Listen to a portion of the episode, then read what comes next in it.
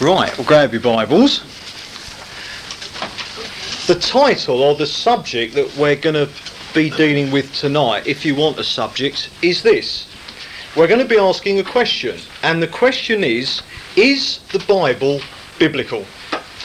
That, that's the subject. Is the Bible biblical? Now, now behind behind that rather cryptic, you know, kind of title, really lies this question. We're going to ask, what should our attitude to the Bible be according to the Bible? Can you see what I mean? What should our attitude to the Bible be according to the Bible? So what we're going to be looking at tonight is what does the Bible say about itself? All right. And you see, there's a very important reason because there's something very dangerous happening in the body of Christ in this country today and probably abroad as well. But you're finding today an emphasis away from what the Bible says to the way the Holy Spirit is leading us. Can you see? The emphasis today has moved away from what the Bible says that nowadays you you don't want to believe the Bible too literally. Don't don't get tied up too literally with the Bible. Listen to what the Holy Spirit is saying.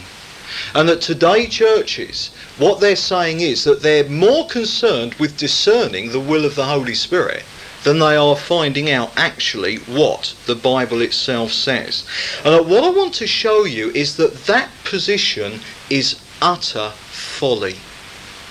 It's something, and I should be coming onto this later, it's one of the major ways in which Satan is undermining what Jesus is doing amongst his people today.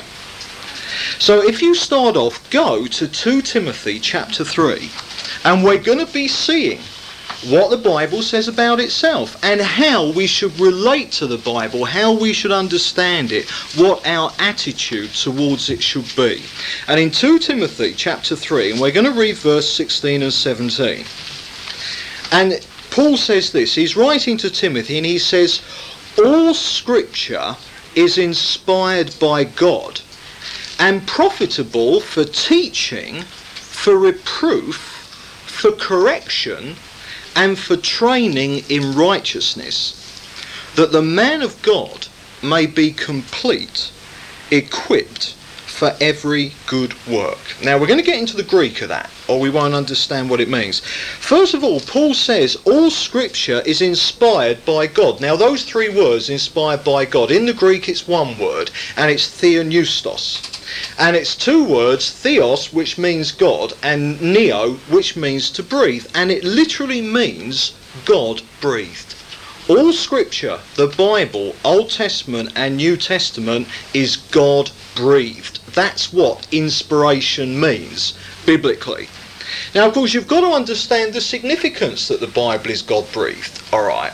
Because now I am speaking to you but the only reason you can hear me is because of my breath. Sounds are transmitted via vibrations in the air. Now, can you see that breath causes speech? You can't talk without breath.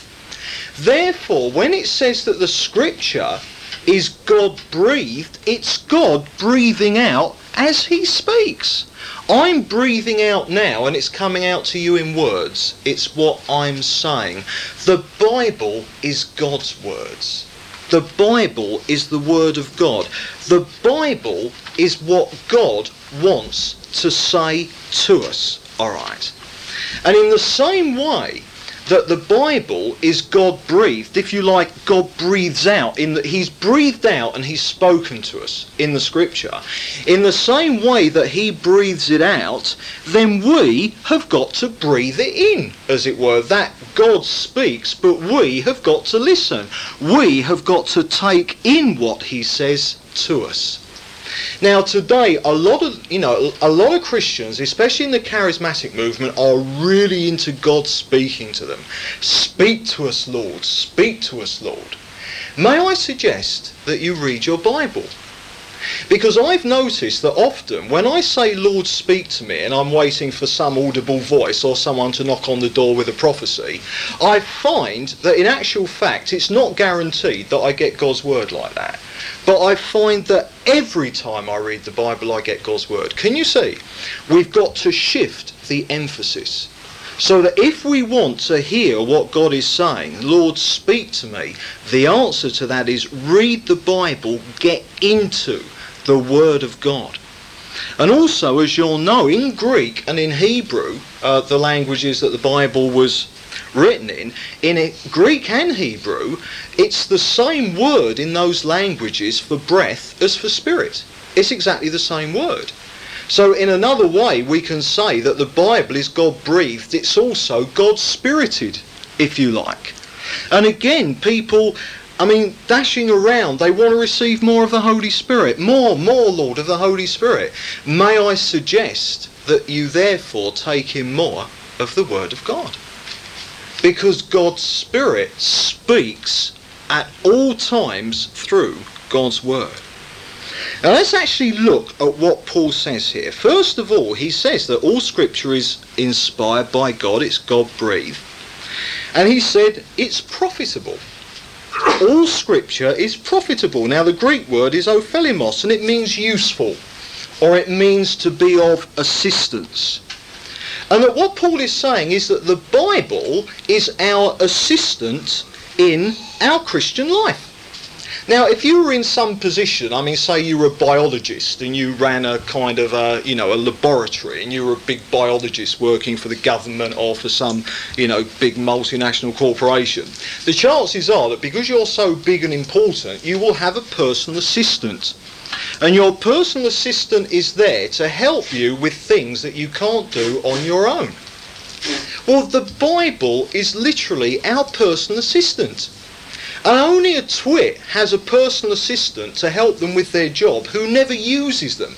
Can you imagine a, a, a bloke who's got an assistant and he leaves the assistant, you know, the assistant sitting in the office all day, not using them? We've got to use our assistant, and the assistant that God has given us is the Word of God. It's profitable. It's there to assist us. Now, what is it to assist us in? All right. Well, four things. Now, first of all, Paul says that it's profitable for teaching.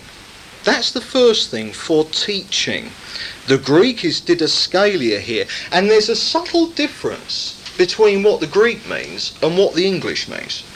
Because what we need to understand is that the Greek word, the meaning here, is not the idea of simply theory. Today, if you use the word teaching, you can think that you're learning, assuming that you're getting the theory of what's being taught. Go to James, the first chapter of James, little epistle. Keep, keep your finger in, um, in Paul's letter to Timothy. But listen to what James says in chapter 1 and verse 22. And this is, this is what the early church understood by Bible teaching. He says, But be doers of the word and not hearers only, deceiving yourselves.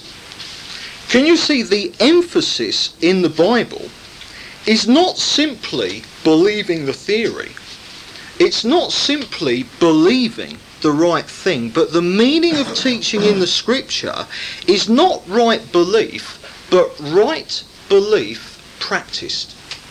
That's what this word teaching means.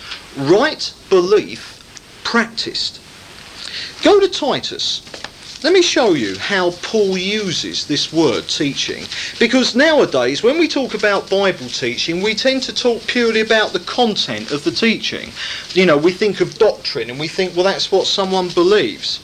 When Paul wrote to Titus in chapter 2, verse 1 to 10, in verse 1, look what he says. He says, But as for you, teach what befits sound doctrine.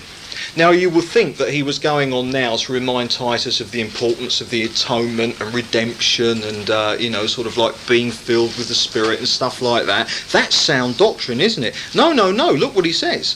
But as for you, teach what befits sound doctrine. Bid the older men be temperate, serious, sensible, sound in faith, in love, in steadfastness. Bid the older women likewise And for 10 verses, Paul goes on talking about practical living. You see, sound doctrine to the early church was practical living. It was what you believed, but it was far more than that. It was the way you lived because of what you believed. Uh, go into 1 Timothy. 1 Timothy chapter 1 and in verse 9, we see this again. he says, understanding this, that the law is not laid down for the just, but for the lawless and disobedient, for the ungodly and sinners, for the unholy, profane, murderers, fathers of murderers, uh, manslayers, immoral persons, sodomites, I mean, all these things. And then he goes on, and whatever else is contrary to sound doctrine. So that here, when Paul is talking about that which is contrary to sound doctrine, he's not talking about wrong belief, he's talking about wrong behaviour. Because to the early church, to be receiving Bible teaching wasn't just hearing the theory and believing the truth just believing the right thing. It was always on the assumption that what you're hearing you are being obedient to. Can you see? Not just a matter of intellectual acquiescence or intellectually understanding it, but actually living it out. It's a moral thing. The truth of God's word being translated into actions in our own lives. So the point about the Bible being used for teaching is that the concept of teaching is this. The Bible shows us the truth in order that we can live right. Not in order that we might be sound, not in order that we might impress people with what we know about the Bible or our understanding of Christian doctrines, but the Bible gives us the truth that we need to know in order to live right. And that is the emphasis in the Bible. Okay, the second thing that it's good for, alright, it's good, it's profitable for reproof. Reproof. Now in the Greek word here is elegmos, and it means to convict or to rebuke. The Bible is there to tell us off. To tell us off. In fact, the verb form of elegmos is elentio. Now go to Ephesians 5 and I'll show you this same word only in a different verbal form. And in Ephesians 5 verse 11, Paul says this, and I'll tell you, this is something that Christians don't like doing today, but the Bible does command us to. He says, Take no part in the unfruitful works of darkness, but instead expose them. We are to expose sin. Not just not have anything to do with it, but actually expose it and stand against it. But he says here that take no part in the unfruitful works of darkness, but expose them. That is elentio to expose something.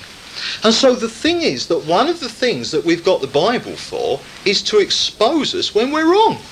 It's to show us that we're wrong, to tell us off and make us be right, to bring us to repentance and align ourselves with God. And the point about reproof is that we're talking here about moral correction. So we're talking here about when the Bible identifies sin in our lives, therefore showing us that we need to put that right and to repent of it. This is what reproof is. To rebuke, to tell off its moral correction to do with, with sin. But you see also, if you reproof something, you prevent it from leaking. Like if you've got a Mac and it's letting the water in, if you reproof it, it prevents the water getting in. It's stopping it leaking. And we saw, do you remember when we did our salvation series, that salvation is absolutely watertight. In fact, we saw in the Old Testament that the Hebrew word for atone meant to cover with pitch, and that it's used in the story of Noah's Ark, that he built the ark and that, all the wood, and then he covered it with pitch. He made it absolutely waterproof so the judgment of the waters couldn't get in. That's the word atone, to cover with pitch. And you see, the point is that we're living in an atmosphere, we're living in a world that is totally under satanic power. Alright. And all the time, Satan's little deceptions are trying to seep into us, you know, like water through a leaky roof, you see. And it's the Bible that reproofs us against the lies of the devil. Can you see? It's the Bible that keeps us intellectually watertight so we don't end up being deceived by Satan. So the Bible enables us, it tells us off morally, shows us where there's sin in our lives and we need to repent, but also it enables us to keep free of the little deceptions and the big deceptions. And believe me, Christians today swallow the most incredible deceptions. But the Bible is there to keep us free from ending up being deceived by the devil. Now, then, the third thing is that Paul says that the Bible is for correction. Correction. Now, you might think, well, surely that's the same as reproof, isn't it? Well, no, it's not. Completely different Greek word, epanorthosis. Now, this comes from three other words epi, which means two, ana, which means up, and orthio, to make straight. And what it literally means, alright, is to restore to a right state. If something's drooping, you bring it back so it's straight up again. And in actual fact, it's a nautical term. And that in nautical terms, it would mean a course correction, alright. So we're not when the Bible talks about correction here, Paul's not now meaning moral correction, that's reproof. Here it's talking about course correction, alright?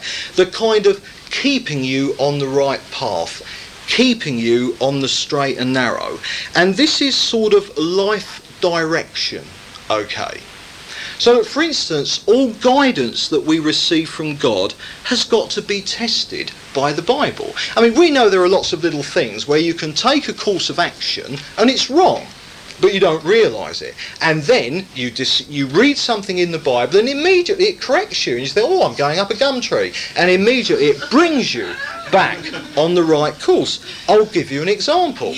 All right, believers who are engaged to unbelievers, they need epanorthosis. They need correction from the Bible.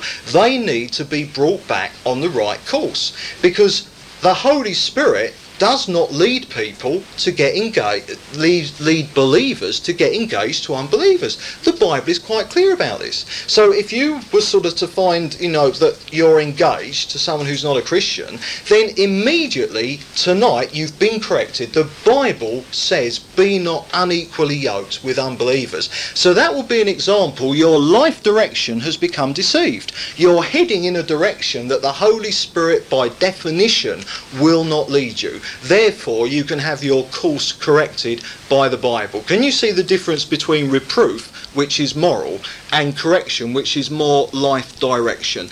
Keeping us on the straight and narrow in general terms. And then lastly, it says it's good for training in righteousness.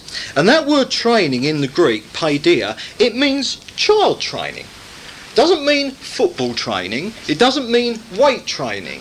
It means child training. So that it's literally, this word is referring to bringing up kids. All right, bringing up kids.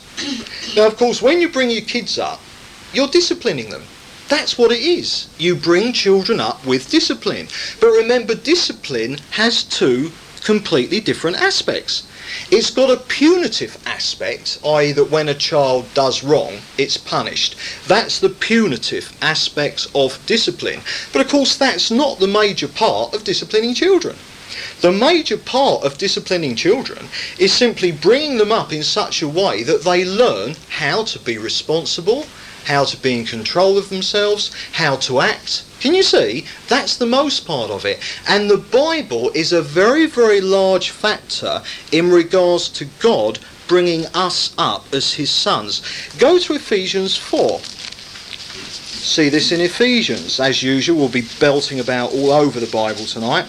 Ephesians 4 and verse 11. Listen to what Paul says. He says, and his gifts were that some should be apostles, some prophets, evangelists, pastors, and teachers, for the equipment of the saints, for the work of ministry, for building up the body of Christ, until we all attain to the unity of the faith and to the knowledge of the Son of God, to mature manhood, to the measure of the stature of the fullness of Christ, so that we may no longer be children tossed to and fro and carried about by every wind of doctrine. Rather, speaking the truth in love, we are to grow up in every way into Him who is the head, into Christ. Now, can you see the picture? Paul's saying, look, we've got to grow up into manhood, not be like children. But when he refers to being tossed to and fro, what are Christians tossed to and fro like children by? By wrong doctrines. Hence the emphasis on correct teaching from the Bible. Can you see that? So therefore the Bible is absolutely vital in, in Father's process of bringing us up into mature children of his. It's, if you like, the Bible is our fatherly advice. Um, it's our kind of a word in your cloth-like ear, son. All right. Now, now that that is what the Bible is to us. All right. So therefore, we've got to start taking real notice of it. Um, also, back back to 2 Timothy when Paul was writing to him. I've lost it now. But notice one or two other things he says here is that in verse 17 he says, Look, that the man of God might be complete, equipped for every good work. Can you see? There it is again, making us, bringing us into absolute maturity as Christians. But also, notice what he says at the beginning, the first bit we read. He said, All scripture is inspired by God. All the Bible is being used by God for this. The Old Testament and the New Testament, but all of both of them, including the bits, I'm afraid, that you don't like.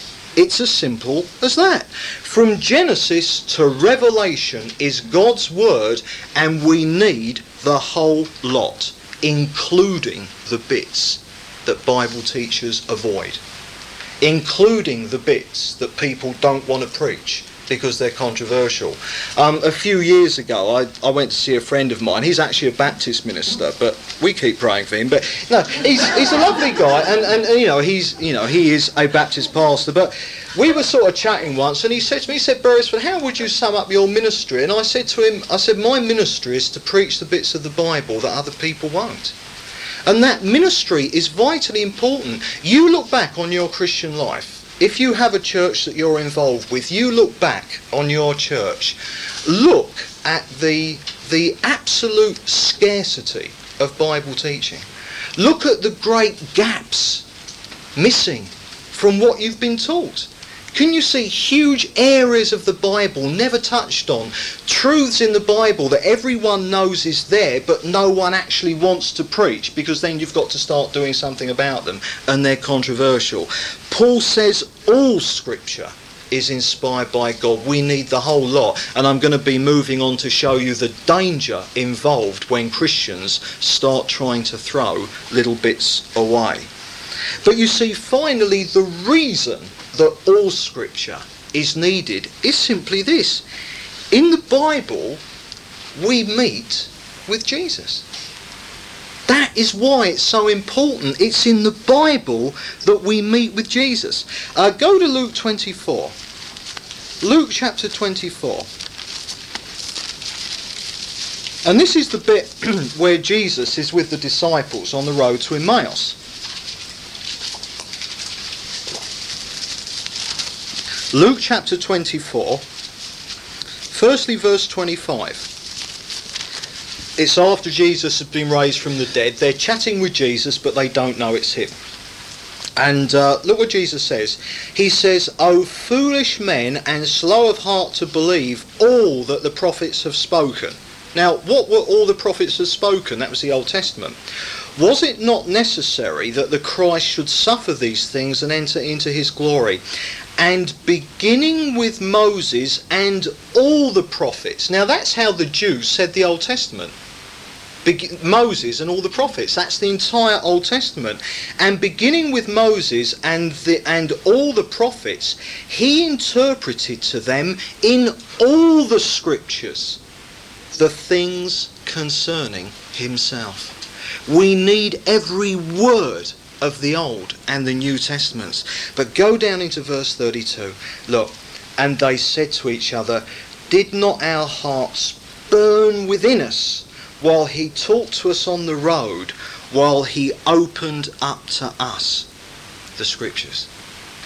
Now that's what anointed by I mean they got a Bible study from Jesus. Wow. But that's what anointed I, I hope that tonight you're receiving a Bible study from Jesus. You should be. It's Jesus' word we're studying. But that's what anointed Bible teaching, uh, teaching does. Your heart burns within you because you're receiving the truth of Jesus. You're actually meeting with Jesus in the pages of the Bible. Now, what I want to do now is that we're going to ask ourselves, we're going to have a look at Jesus' attitude to the Bible. We're going to ask ourselves, right, what was Jesus' attitude to the Bible? Is it the same as ours? And believe me, if it's not, then we've got some changing to do, haven't we? Go to Luke 4. Luke chapter 4. You know this. After Jesus was baptized, he was led out into the wilderness to be tempted by Satan. And Satan comes at him with various temptations. But the point was, each time Satan tempted Jesus, Jesus responded with, It is written, and then quoted the Old Testament. It is written, it is written, it is written. That was simply Jesus' way of saying, The Bible says, the Bible says. Now that is what should be on our lips a lot more as Christians. Not what so and so says, not what that church does, not what they're up to, but what the Bible says. When Jesus was confronted with Satan, when he was in ministry on the earth physically, he rebutted everything that Satan said by quoting to him the truth of the Bible. You see, Satan represents deception. The Bible represents truth. If you come against Satan with anything other than the Word of God, he's got you. He's got you. I, I mean, today there are even Christians who think they are combating Satan by going about casting out evil spirits in a way that is actually occult. This is, can you see, we have got to make sure that everything is absolutely in accordance with what the Bible says. If we're going to come against Satan, it's got to be by the truth of the Word of God and nothing else. All right, nothing else whatsoever. Okay, and I'll throw out just something for your thought. You know, you just I'm not going to expound. You know, draw on this, but you think about it. It is absolutely common practice when ministering to people who are demonized to hold this belief that there are demons of certain things, demons of lust, demons of anger, demons of this, demons of that, and to kind of, you know, sort of get the demon to name themselves and then cast them out by naming their mind, the, by naming them. I challenge you to find that in the Word of God. You won't. So total, I just throw that out for you. How easy it is that we end up accepting things that are totally unscriptural. We should cast out demons, yes, but we should do it the way the Bible says, not by some weird, you know, sort of like, you know, way that that someone else does. It's got to be according to what the Bible says. Just go to Ephesians again, Ephesians 6.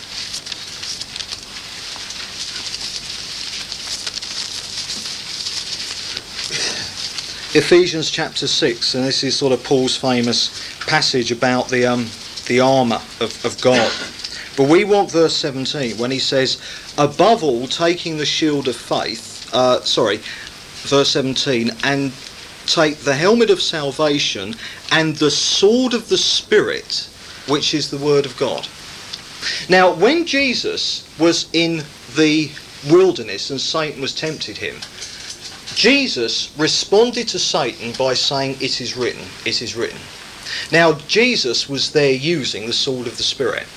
But you see, you need to understand that when the when you get the phrase "word of God," there are different words in the Greek for word. This is confusing. There are different words in the Greek for word. All right. Now, the one that Paul uses here, that the sword of the Spirit is the word of God, is rhema. Now, some people make the mistake of getting hold of their Bibles and say this is the sword of the Spirit. It's not the sword of the Spirit, all right?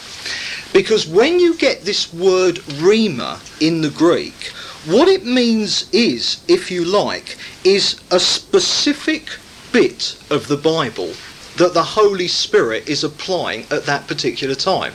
You see, the other word in the Greek for word is logos. Now, this is the Word of God. That's Logos, the written Word, kind of the complete, the 100% truth. But Rhema is when you take the relevant bit out of the whole mass of truth in the Bible and use it specifically in a situation because that is the particular bit of truth that the Holy Spirit is applying at that particular moment. Now, you mustn't take this too far because the words Rhema and Logos, even in the Greek New Testament, are interchangeable, but the general idea is there. Logos is the written word of God, as it were. Rhema is when you speak the bit of the word of God that you need at that moment as the Holy Spirit leads you. But also, in saying that this, the book, is the Logos, in John's Gospel, chapter 1, when Jesus is called the Word, in the beginning was the Word, and the Word became flesh, that is Logos as well. Now, we're back to the fact that you meet Jesus in the Bible, don't you? You know, Jesus is the Word of God and the Bible is the Word of God, Logos. But Rhema is when you're taking the bit of truth that you need and applying that in a situation as the Holy Spirit leads you. So, kind of, the general rule of thumb is this that Rhema is what I call the now bit of truth. The Rhema is what the Holy Spirit is saying now, alright? Whereas Logos is the Word of God, the truth in its entirety. But here is the point that you must understand, because again, there's a lot of false teaching about this. The Rhema will come out of the Logos. Anything that God is saying at one particular time will be in absolute accordance with and in the Logos. Can you see? Because the Holy Spirit never ever contradicts the Bible. So therefore, with any now thing that the Holy Spirit is saying, when you hear Christians saying the Spirit is saying, the Spirit is saying, how can you find out if, if it's the Holy Spirit? How can you find out if that's a genuine Rhema? I'll tell you, you read the Logos and you find out. And you test that Rhema with the Logos, the Word of God. And if the two don't agree, then it's not a Rhema. It's not the Holy Spirit leading. It's satanic. It's evil spirits trying to deceive God's people. Rhema the now word of God, what the Holy Spirit is saying to us at any one time, will never ever disagree in any way whatsoever with what the Bible itself teaches. If you get guidance or revelation from the Holy Spirit that does disagree with the Bible, then you know that you haven't had revelation from the Holy Spirit. You've been deceived. It happens to us all. Again, we've got it epanorthosis. It's our correction when we end up following a wrong course. So then, we've seen that with Jesus, when he was confronted with Satan, what did he do? He quoted the Word of God. Go to Matthew. Matthew chapter 11. Remember, we're asking what was Jesus' attitude to the Bible? Matthew 11 and get verse 2. Now, this is when John the Baptist has been chucked into prison, you see, and what happens is that he sends his disciples to go and ask Jesus if Jesus really was the Christ or whether he was mistaken. Alright? So, what's happening is that John wants to send his disciples to check up on whether Jesus is really the Christ or not. Now, when John heard in prison about the deeds of the Christ, he sent word by his disciples and said, Are you he who is to come, or shall we look for another? And Jesus answered them, Now listen to this. Go and tell John what you hear and see. The blind receive their sight, the lame walk, lepers are cleansed, the deaf hear, the dead are raised up, the poor have good news preached to them, and blessed is he who takes no offence at me. Now then, can you see? Here is Jesus presented by John's disciples. John is now rotting in jail, facing death. John is not sure whether Jesus is Christ or not, and therefore he sends his disciples to ask him.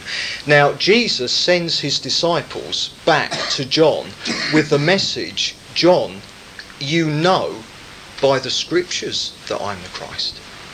Can you see? In order to answer John's question, Lord, are you the Christ or not?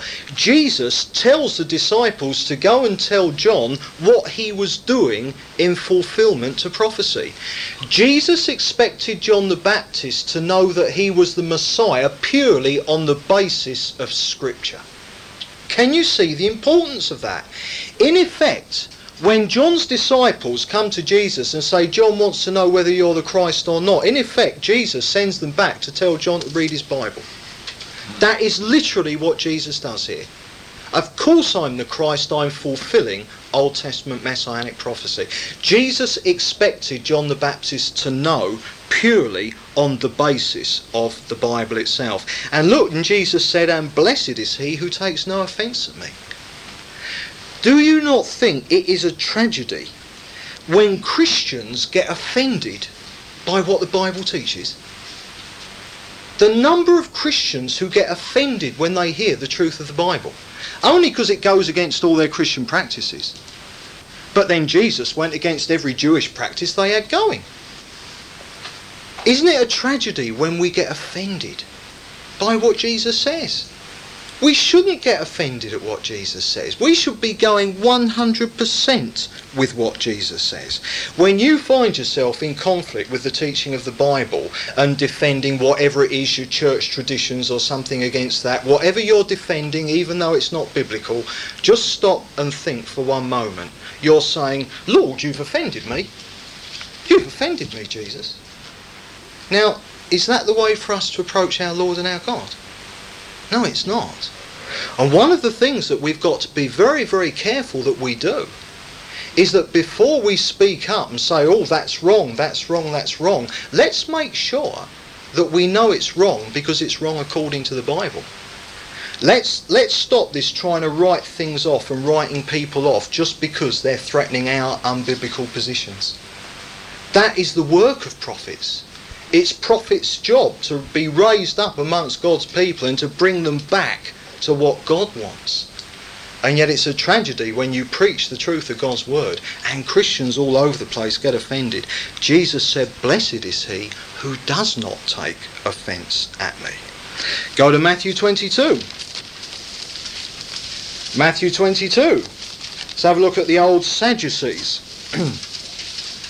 Now, this was a time when the Sadducees tried to catch Jesus out. I mean, the Pharisees did as well, but the Sadducees tried, and this particular verse that we want is when they had a go.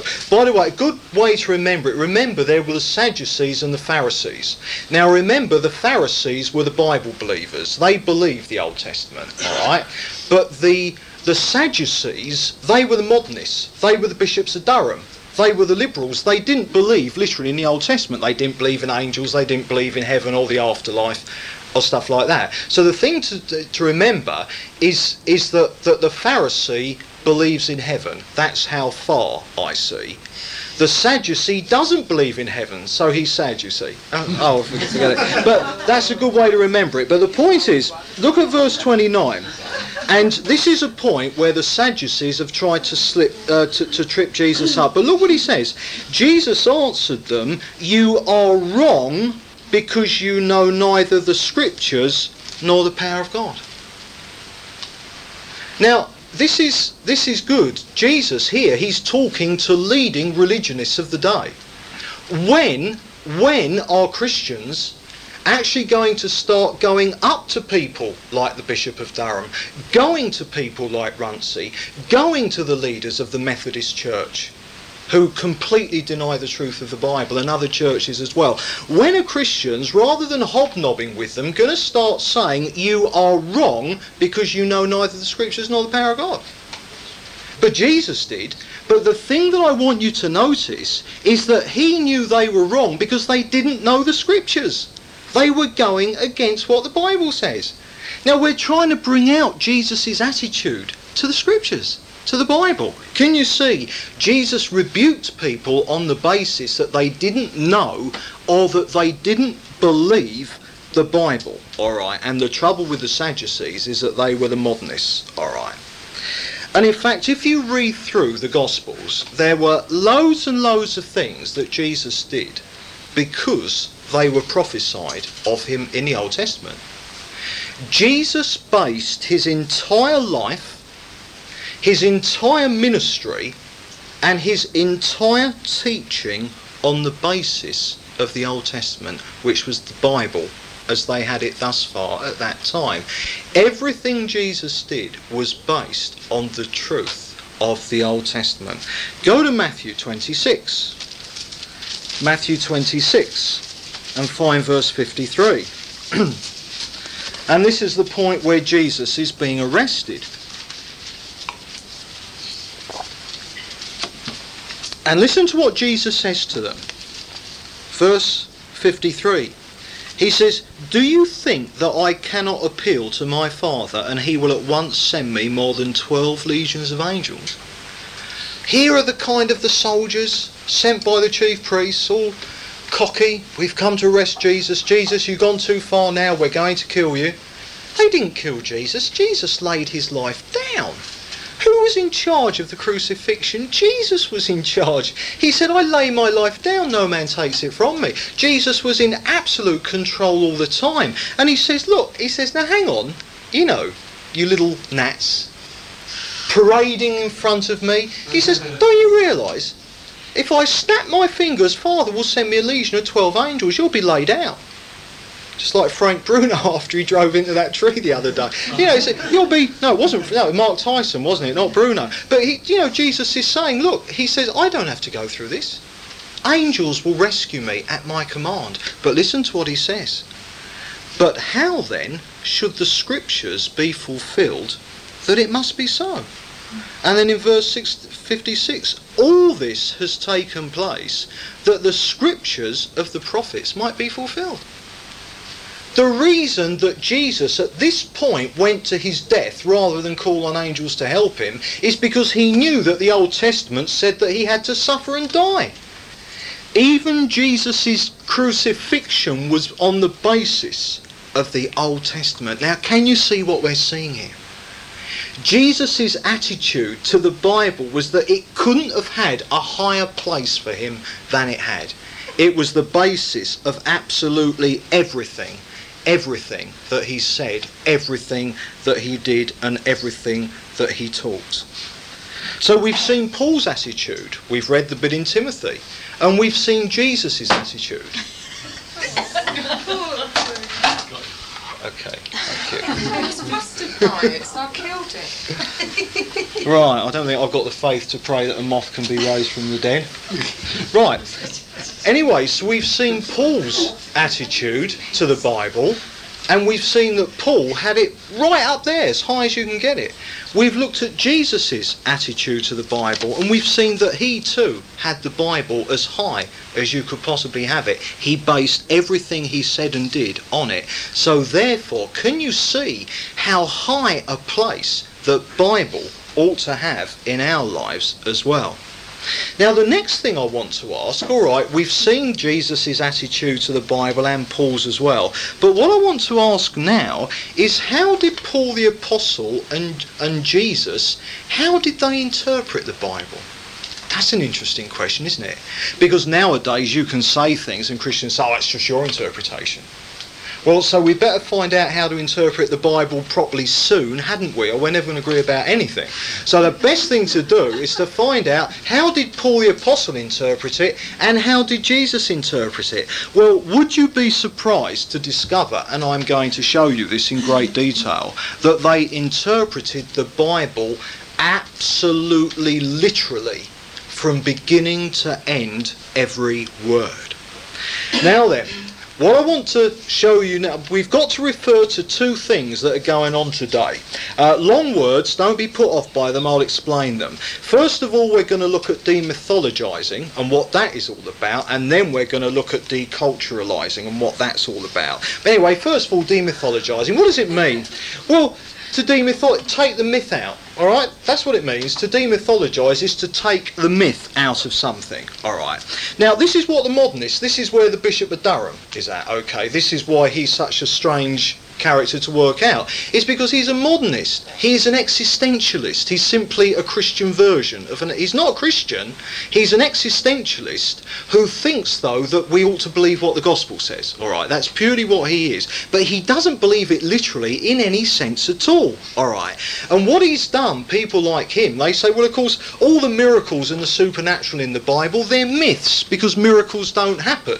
Miracles don't happen because he doesn't believe in a literal God anyway anyway, all right? So therefore, they say you've got to take all the supernatural out, all right? You demythologize it. And when you've got rid of all the supernatural, then you're left with what the Bible ought to really be about. So out comes the supernatural. Now, you see, they've got a real problem with that, all right. And I heard a lovely story once, and, and, it was a guy, he was preaching at a church, and he was a modernist, like the Bishop of Durham, you see.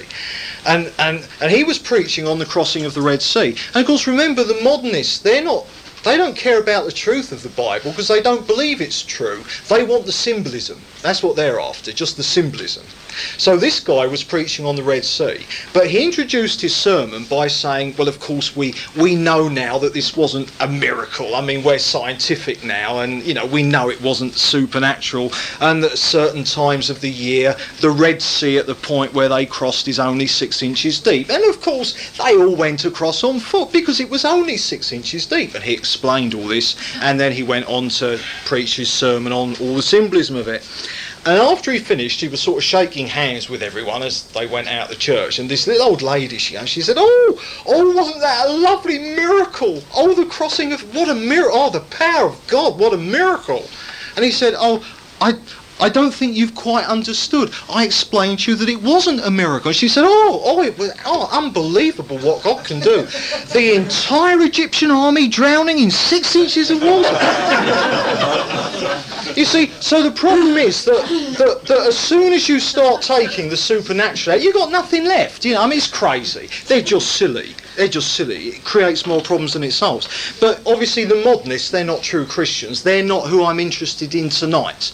But you see, the thing is that genuine believers today are starting to play around with this demythologizing.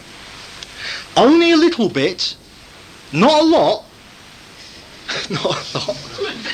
not a lot, but a little. Please, can we have order? Order. For the continuation of this message, would you please go to the next tape? Thank you.